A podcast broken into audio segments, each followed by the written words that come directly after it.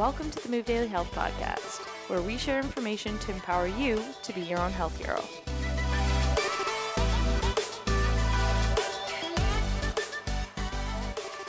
Welcome back to the Move Daily Health Podcast. I am Dane Wallace here with Freya Spence, and today we are going to be covering some frequently asked health questions that we've received either on Instagram, via email, or with our clients. Hmm. So, in no particular order, these are just FAQs that we get and are frequently engaged with. The first one is Do you need to track calories to be healthy? One of my favorite questions, and the answer is no. You do not need to track calories to be healthy. Can you? Of course, absolutely. It is one way to do things. It is what I would describe as the hard way to do things. Yes, energy balance matters. 100% energy balance matters, but calories in dictates calories out. So if you take in fewer calories, for example, then you're actually going to put fewer calories out, and you cannot reduce calories forever. So just focusing on reducing calories is going to be a pretty futile exercise because eventually you're not going to be able to do that or sustain that. And then the process is going to kind of cycle back. So, no, you don't have to do that. Um, and either you live in a way that encourages your, you know, a stable body weight and healthy body um, through sleep, stress, movement, the whole organism, um, or you do not. Nothing to add. Cool. All right. Nailed it. So now I have one for Freya. Does core strength solve back pain? Uh, the answer is no. So, uh, most people who have low back pain, or we could say back pain, uh, like spine pain, anywhere along the chain, but most people with low back pain have lost the ability to move well at the hips and at the shoulders and upstream, so upstream and downstream from the area of discomfort. And that will perpetuate problems with the low back. The other thing that we see most often is they don't need to amass more strength, like total strength. They're actually using their backs a lot. What they do need to work on is learning how to tension properly and how to relax properly. So, a lot of people who've experienced low back pain have an inability to respond and tension as quickly as someone who has not experienced back pain. So, if you get jarred or something, or like your dog pulls you on a leash, someone with back pain is slower to respond and to react. Consequently, they are also slower to relax. So there's some rigidity that is built into the system. So somebody who has experienced low back pain doesn't need to just amass more strength. They actually need to, to learn how to tone or sorry i hate using the word tone tune those muscles to respond appropriately to the task at hand so they need to relax they need to contract they need to know how to do both and everything in between in accordance with the task at hand whether it's walking a dog or picking up groceries or putting things overhead and then the final thing there is that most of them have very poor breathing mechanics. So, working on breathing mechanics is a great way to stabilize the back Whereas doing a ton of planks and crunches is not necessarily going to get you the end result that you're looking for. That's great. So, Dane, is plant based better for the environment and for health? That's a great question and one that is highly debated, I would say. Um, the answer is no. Both can be better for health and for the environment relative to, let's say, the standard American diet, which is filled with highly processed foods that come from unsustainable sources. But plant based is not by default better for health or for the environment. What matters more than plant versus animal is food sourcing. Okay, so choosing foods that are produced using regenerative and sustainable production practices like diverse farms, for example, just because it comes from a plant does not mean that production doesn't have a negative impact on animals and ecosystems. So, intensive monocrop farms, for example, or distance traveled for produce being shipped all over the country. Plants are just, they're not safe and better for us just by default. You really have to check in that source. Uh, I, will just elaborate a little bit on that and just say that we spend less on food now than we ever have in our history. And this is because major corporations have made processed foods incredibly cheap. And we're driven to buy cheap whole foods as well because we see other foods being produced cheaply. So we end up buying, you know, crappy meat that is comes from sick animals and vegetables that come from monocropped farms. Um, and the real money, uh, sorry, the real answer is to spend as much of your money on food as you can. Again, everyone comes from a different economic status, but a lot of us also buy and consume a lot of things that we don't necessarily need. There's a lot of disposable products out there that we prioritize above quality food because we know we can get cheaper, lower quality foods. But if you have the means, spending as much, spending more money on food, prioritizing that over entertainment, for example, is the best way to make sure you are doing the best thing for your health and for the environment. Freya, is there an ideal posture for sleep? Oh, I love this one. no. Feel like we're answering a lot of no's. Just straight up, no, there isn't. Um, it, some people have been taught that the best posture for sleep is lying on your back because it's perfect for the spine. And um, I call BS on that. It, we are variable and if we're spending, hopefully, spending uh, at least eight hours in bed at night, it's okay to be variable there. What does matter though is that because we spend so much time there, it does matter what pillow we use. And we need to find ones that are supportive of our sleeping structure.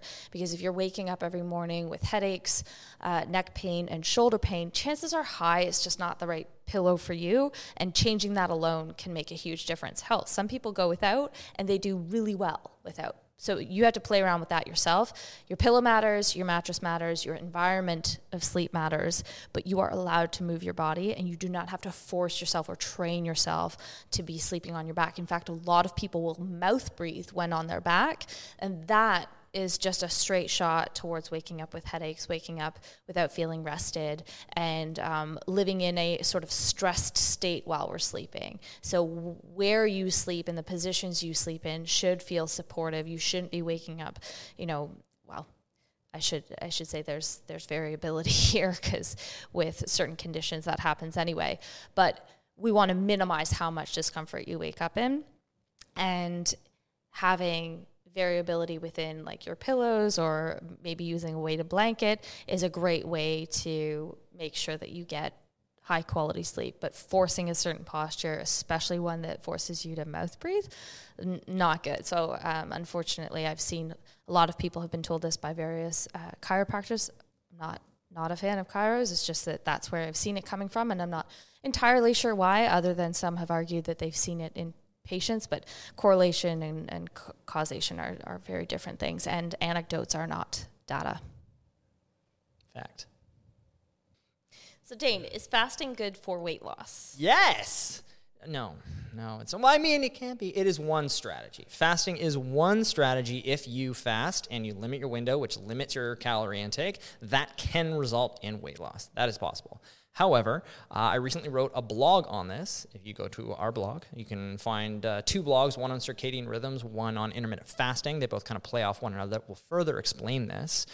But I will just say that it's not a great tool for most people for weight loss, just because a restrictive mindset is a bad tool long term for both health and body composition, because less eating generally will lead to less muscle, which will lead to lower metabolism, which will lead to harder results to sustain over time. Uh, your circadian rhythms will also be skewed if you decide to fast through the morning hours and eat late. Again, another bad habit for health. And anybody who has had issues with disordered eating in the past, fasting can be a trigger for this and is not a good strategy for anybody who falls under that umbrella.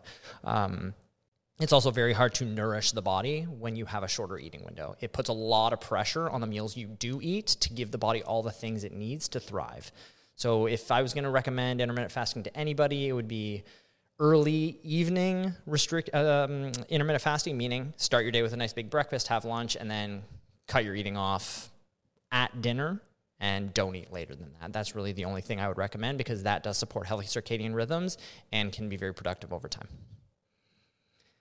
And Freya, is pain always a sign of tissue damage? Well, I think anyone who's listened to us up until this point will understand that the answer is is a clear and resounding no. It is not. Um, you can get pain with zero tissue damage for a number of different reasons. And you can also have no pain with great tissue damage. And in the Pain 101 blog, we wrote about this. There were two examples of construction workers, both uh, experiencing issues with nail guns. One, the nail went through his boot was losing his mind in so much pain. They had to knock him out in order to take the boot off and realized that the nail hadn't made it through his foot. So, but he was like writhing around in pain. Another construction worker um, shot himself in the face with a nail gun, but didn't realize it, and so it had like lodged up there um, somewhere in some sinuses, and and noticed that he had some headaches that week. So went, got in, got imaging, and they ultimately found that he had a nail lodged into his skull. Now you could wonder why on earth doesn't didn't that hurt? And and part of it is our own ocular system, so our eyes giving us the feedback of what just happened. And so it goes to show, it exemplifies how pain can be subjective. The other side of it is the more fear you have around a certain pain experience. So, you know, if, if you have an association with, oh my God, this kind of, this area being in pain means I won't be able to do X, Y, Z, you may have a greater fear response. You may sense that pain even more because of the broader implication it has on your life. And so um, the other side of it is just that based on our pain experiences over time, we all have very different opinions and and some people might wind up with the exact same injury and we've seen this before they have the same uh, injury on paper but the pain behaves very differently in their bodies so it doesn't always mean there's tissue harm it doesn't mean your pain isn't real though and so that's another layer to address. And that's part of the reason that we really work on addressing function and all the potential triggers within your environment or anything going on that could elicit that, that pain response. Because again, it's real, but it is not tied to tissue damage. Great. And last but not least, Dane, is meat necessary in a healthy diet? Again, no.